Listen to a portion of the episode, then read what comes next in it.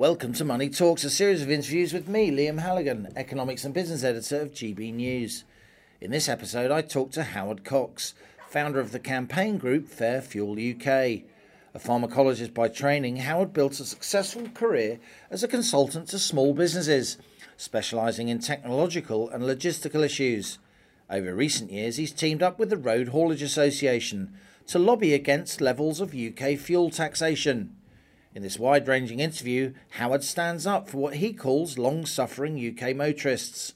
And he also argues, despite being, in his own words, instinctively pro business and pro free markets, that the government should now impose a windfall tax on large oil and gas companies.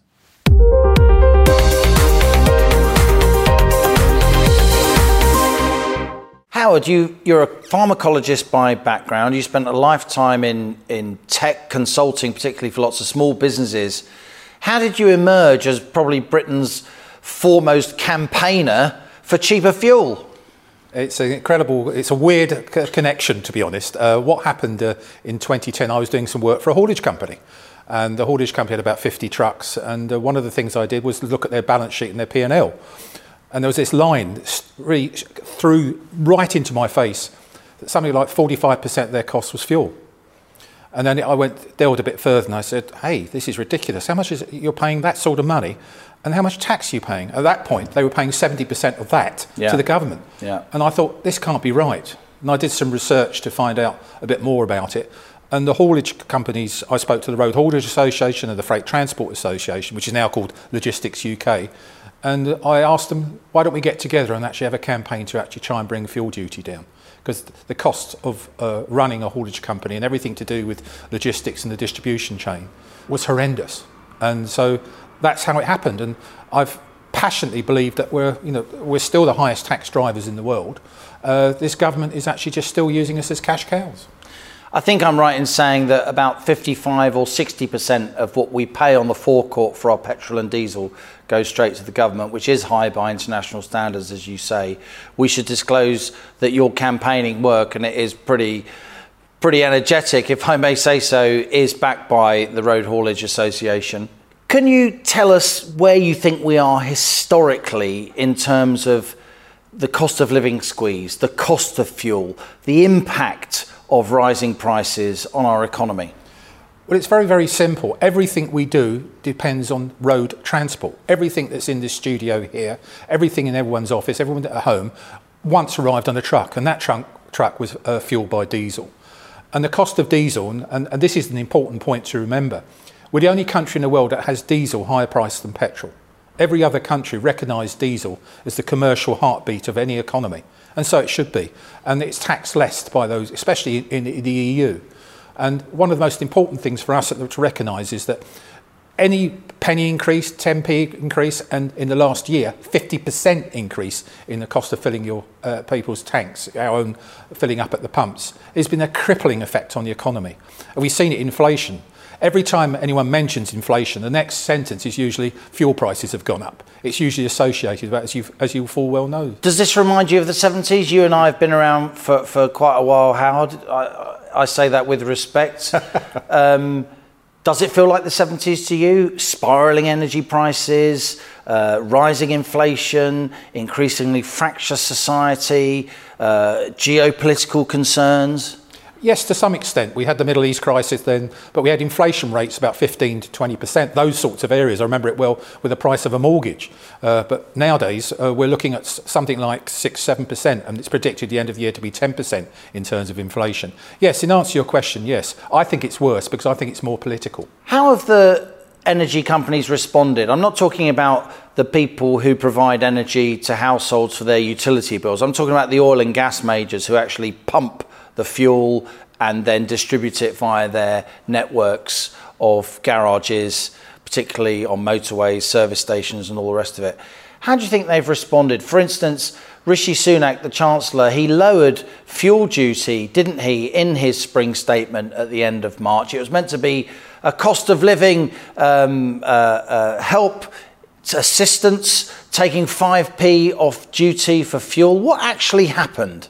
It's an interesting thing. I, would like to say that I can take credit for getting that 5p cut in fuel duty, working with people like uh, Robert Halfon MP and Craig Mackinlay MP, uh, that we managed to get 50 MPs to actually sign a letter to, which sent straight to Rishi's boss, Boris, and say, cut fuel duty per 5p. But here's the nub. We haven't seen it, have we? We haven't seen it passed on. I, uh, we, have just finished a survey, Fairfuel UK, and we got 40,000 responses in 72 hours. And not one person responded of that 40,000 said they've seen a 6p cut in, fuel, uh, in, in, in, their filling up price on, in one hit. And that's 5p plus VAT. That's why it's 6p. And it, to go answer your question regarding the fuel supply chain, it's disgusting. Opportunistic profiteering. We're in a situation now where we've got the Ukraine crisis and we've obviously got problems of supply of oil, but we're not getting that much oil in terms of uh, petrol, certainly petrol, because we refine it here mainly in the UK and it comes from the Middle East mainly. We get a fair bit of diesel, about 15 to 20% from Russia, but fundamentally, for years and years, the fuel supply chain has opportunistically profiteered from uh, any time oil prices go up, pump prices rocket when pump price when oil goes down, guess what? They come down like a feather. You've heard of the rocket and feather scenario. And fundamentally, uh, the government has allowed them to do it.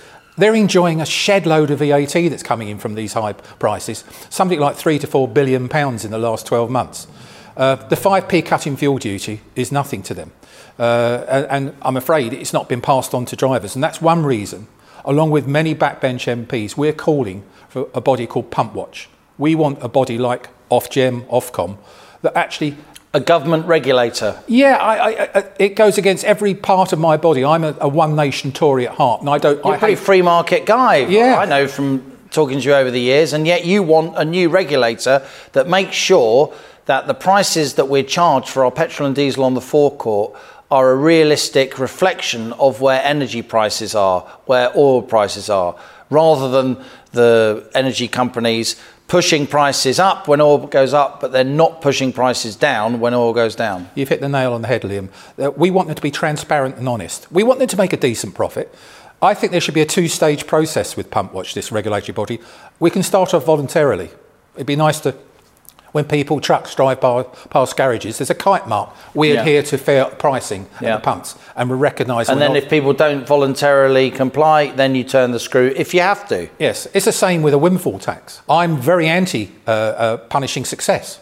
Why should that happen? But this success has come out of a lucky oil price rise. They've been fortunate, and it's a huge. And I think a one-off windfall tax is, is long overdue. Let's drill down to that because you were on my live show on the money the other day and I kind of uh, mischievously asked you directly, so Howard Cox, free marketeer, you want a windfall tax. You agree with this flagship Labour front bench policy. How's it come to this? It's come to this simply because something like I get 2,000 emails a week from drivers saying they can't take much more of this. And I believe provided this windfall tax doesn't go back, it's got to be hypothecated and put back into solving the cost so the money is ring fenced yes. in order to lower fuel bills. We're taxing the oil and gas companies that, that drill and mine the energy in a one off way, and that money goes directly towards helping cash strapped households with their fuel bills, with their utility bills. Especially low income families who are suffering incredibly. People who have to use their car, they can't afford an electric vehicle. They can't afford, they've got probably the older vehicles, which are probably Euro 4, Euro 5 vehicles. So they use more fuel. Exactly, and they're probably giving out more emissions. But they can't, they're not being incentivised to move to cleaner fuels. What they're doing is being punished at the pumps and punished with taxes and punished with energy bills. The, one of the things we could do is cut VAT, which I know you've been banging on about, Liam, and I support you totally on that sort of thing. But the problem with reducing VAT doesn't help small businesses because they can actually claim the VAT back anyway. So it's, it's not much of a benefit. But for the hard pressed motorist, the person who has to go to work or go to a hospital or go to school, medical, uh, a college or something like that, cutting VAT would be a good thing. But let's get rid of the green taxes now. We haven't, we've no, no need to have this now. Let's focus on the cost of living. Of course, the government's opposed the windfall tax, but in recent weeks, even Rishi Sunak, who's been the main opponent to a windfall tax, has started to signal that he may change his mind.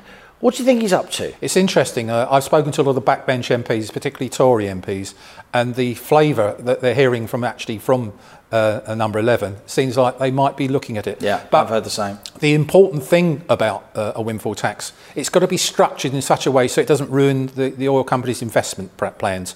They've got to keep the energy secure and, uh, and supplied in terms of guaranteed of supply. Uh, if they do that, I think they get a lot of support. We only need a one-off windfall tax. We don't have to do this for uh, uh, on a regular basis. The important thing is, is to incentivise oil companies to invest, but also make sure that they uh, stop this fleecing of the, their customers, i.e., drivers. You are instinctively a, a, a conservative, Howard. I think that's fair to say, and yet you are pretty critical of this government.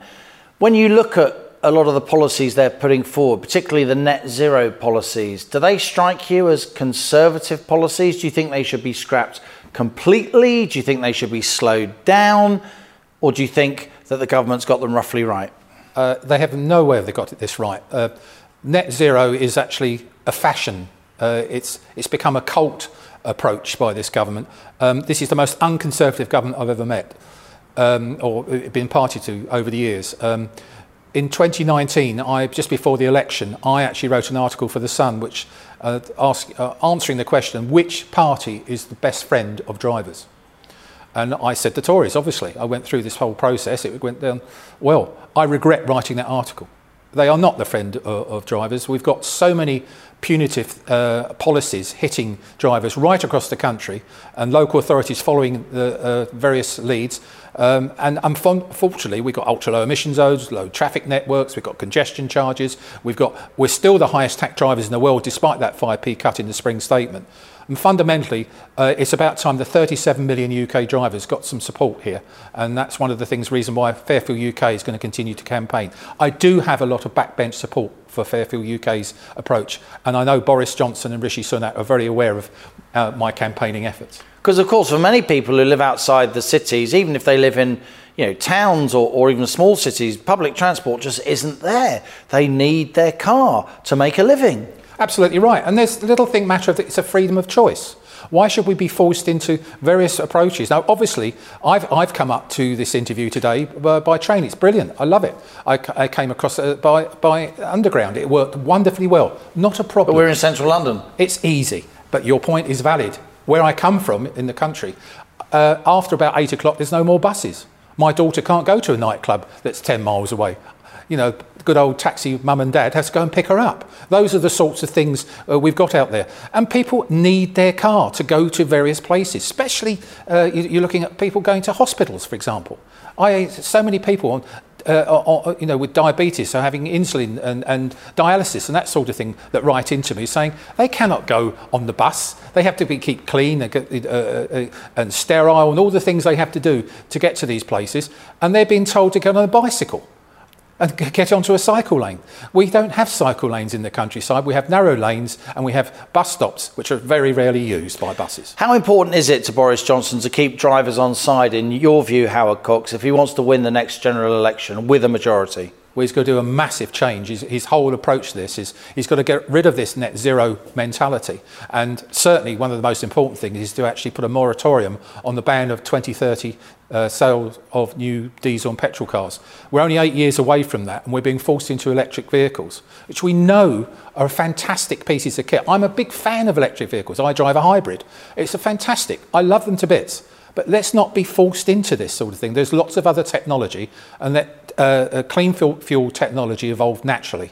We shouldn't be forced into these things. And if he actually put a moratorium on that, because he's brought it from 2040 to 2035 to 2030, that's what's happened under a Conservative government. And that's what I'm talking about. It's not Conservative policy. We are being forced into something where we shouldn't be. Let technology take over and, and stop thinking about the environmental issues and start focusing, focusing on the cost of living. Let's talk a bit more about uh, electric vehicles. Do you really think this ban on new petrol and diesel vehicles in 2030 is going to happen? I'm not so sure. I just think it's too challenging. Well, certainly be over my dead body if it does, because I'm going to be keep fighting tooth and nail, and, and, and there's a, a growing uh, army. Howard, I believe you. There's a growing army of people who are actually joining up with this, and uh, uh, we're setting up a, a, little group called Transport Reality. Um, we, every single driver wants to breathe clean air. Everyone wants to leave a planet put it in quotes, that's healthy for the children and our grandchildren. But that's not being, being forced into a situation where we were going to one form of modal, modal transport, electric vehicles. It hasn't been costed. I'm just about to produce a report, cradle to grave analysis between electric vehicles and diesel and petrol vehicles in terms of emissions from cradle to grave. Mm. And it's going to be very Because manufacturing electric vehicles you need five times more copper than you do on a conventional internal combustion engine vehicle. You need all kinds of industrial metals that take huge amounts of energy to mine. They're often in very difficult countries, you know, on the other side of the world. So it's not just about the fact that you're not burning petrol or diesel in the tank. It's all about the manufacturer. And these electric vehicles, they're very, very heavy, aren't they? And how about if the electricity itself is does originate from the burning of oil and gas? Absolutely right. Everything it, does, it doesn't just doesn't stack up. It's an emotive decision. This is. It's not based on science. And I can go. I can spend hours talking to you about this, about climate change, whether it's a climate crisis or climate change. We are we are going through a climate change, but this is cyclical. It's it's been happening for years and years and years. And I repeat, drivers want to breathe clean air. But did you know in the last 10 years, the Road Haulage Association will, statistics will tell you that the trucks have now been, uh, emissions have been reduced by 50%. But we don't see that headline. What we see just from more efficient diesel engines, yeah, right? Euro Clean 6. diesel, and yeah, I, I know there's lots of different ways that we've improved diesel emissions. We're also living longer, Yeah. All the sorts of things are happening. Um, uh, and, and the important thing for th- this government to recognise, and it's very important to recognise, none of this was in any manifesto. We did not vote for this. People did not vote to be told you cannot buy a diesel and petrol. I, I, I actually moved from a, a diesel vehicle that did 70 to 80 miles to the gallon to a hybrid vehicle that's doing 30 miles to the gallon. Excuse me? It's costing me three times as much to run there as damn it, but I, am very happy. What's coming out of the exhaust is clean. So, how about this as a theory? Could it be that electric vehicles are actually a blind alley, given that you need all those rare earth metals, those other industrial uh, materials that are very hard to get hold of, given that you need all that copper? You know, a lot of people think copper's the new oil. Yes. Price of copper well over $10,000 uh, a, a ton recently. Might it be that we need to skip the technology and move straight to something like hydrogen? For me, you're much more of an energy expert than I am. I think hydrogen is a much more promising form of fuel if we're really going to generate you know, perpetual energy. If you use renewables to generate hydrogen via electrolysis, and then you burn the hydrogen, of course, which has no carbon, that is clean. And, and, you get water vapour that comes yeah. out. You're, you're, absolutely right. Uh, my point is, uh, uh, I, I, would like to see a number of technologies working in parallel and see which is the best in terms of a competitive market that works best. The, the EV approach is, is, the national grid can't cope. There's no way. If we 37,000 drivers uh, moved over to electric vehicles overnight, we'd be back to a three-day week, Liam. You remember those days? Yeah. All that sort of blackouts, yeah. all those sorts of things. Brushing and, my teeth by candlelight. Remember those days? and you imagine all of those little 13 amp uh, leads going across the pavements, going everywhere you go.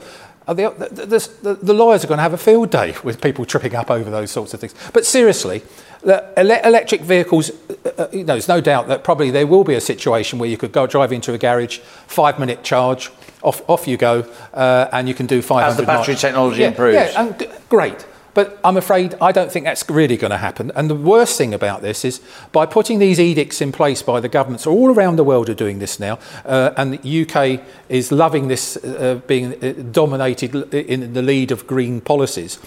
But these electric vehicles fundamentally are not right for people. They're too expensive. They can't be used in a, a, a, a, way that is, if you want to go a long journey, if you want to go up to Norfolk, for example, you've got to allow for about two to three hours uh, stop off somewhere. People in business can't do that sort of thing.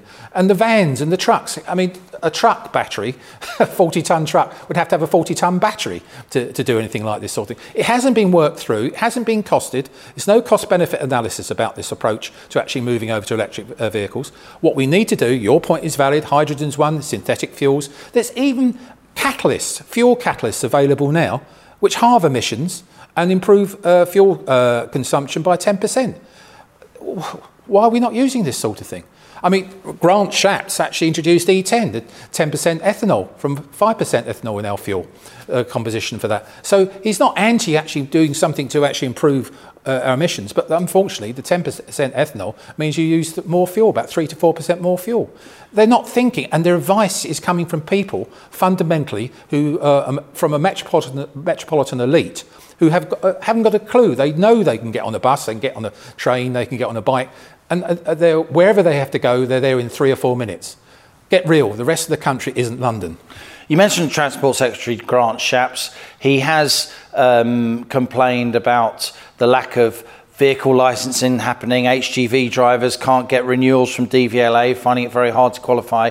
You are very well connected across the road haulage industry, if I may say so, Howard. How close are we to solving these supply chain issues? The shortage of truck drivers, the shortage of licenses? Because all of this is feeding into inflation too, isn't it? Not just the cost of fuel to transport goods, but the cost of logistical services. Absolutely right. And the road haulage uh, uh, uh, authority who backs, uh, or association that backs Fair Fuel UK, and I thank them. They are a brilliant bunch of people. They've got a lot of foresight, but they've been fighting for years and years to try and get the reputation uh, uh, of, of driving a truck and move it up into a skilled position. Yeah. And, and at one stage, salaries were really bad. They, are, they have improved recently since the reason, uh, uh, uh, you know, the road haulage uh, problems we had last year in terms of supply of drivers.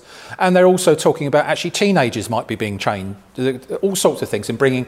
Oh, Are we going to move to driverless trucks though? I mean, why would why would you want your kid to train as a road haulier? With all respect, even though it's a decent wage, you know, now, but isn't it going to be a redundant profession quite soon? No, it's never going to be. How are you going to get travelling, uh, building, all the things that we do, everything that happens on a daily basis? Just walking into this studio, you, you can count 50 trucks walk uh, in the last five minutes going down this road.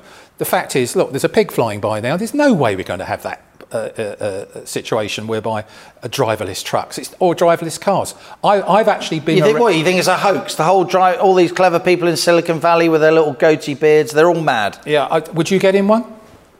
I might. Yeah, okay. Well, I've been driven. Depends what my insurer said, and that's partly. Uh, and that's what, a good point. That's, that's partly the issue. And who's it? to blame when you've got a, a, little baby over there and a dog over there? Which one do you hit?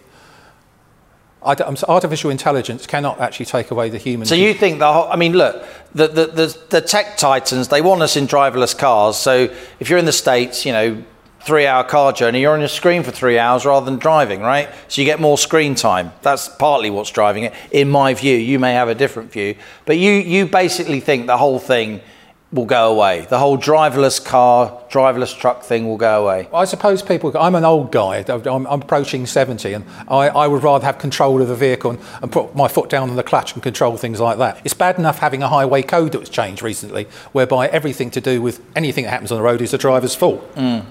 We have a hierarchy of blame, as you know. But no, technology, it should evolve, but it should evolve to help the drivers to actually, in terms of safety. And I cannot believe and I've been in technology for a long, long time. Yeah. I cannot, I cannot. That's why I'm interested because you are actually a tech guy. You're not just a bloke that complains about petrol prices.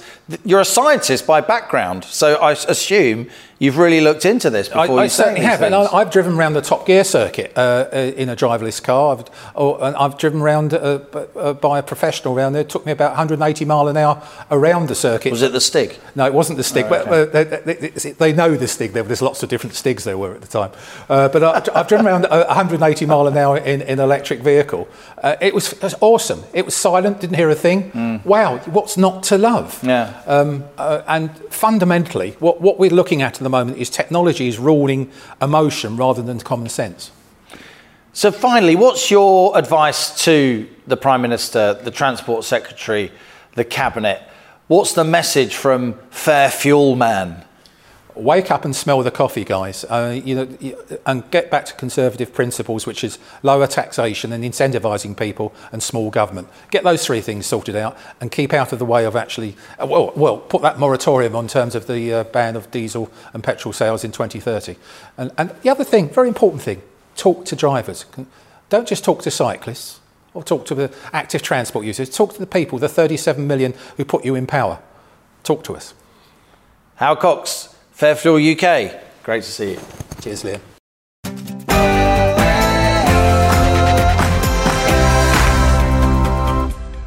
Thanks a lot for listening to Money Talks with me, Liam Halligan, Economics and Business Editor of GB News. If you've enjoyed this episode, then please leave a rating or review on Apple Podcasts, YouTube, or wherever you're listening. Do subscribe to this podcast and also check out my daily television show, On the Money, at 1pm Monday to Friday on GB News or via the GB News app. GB News, Britain's news channel.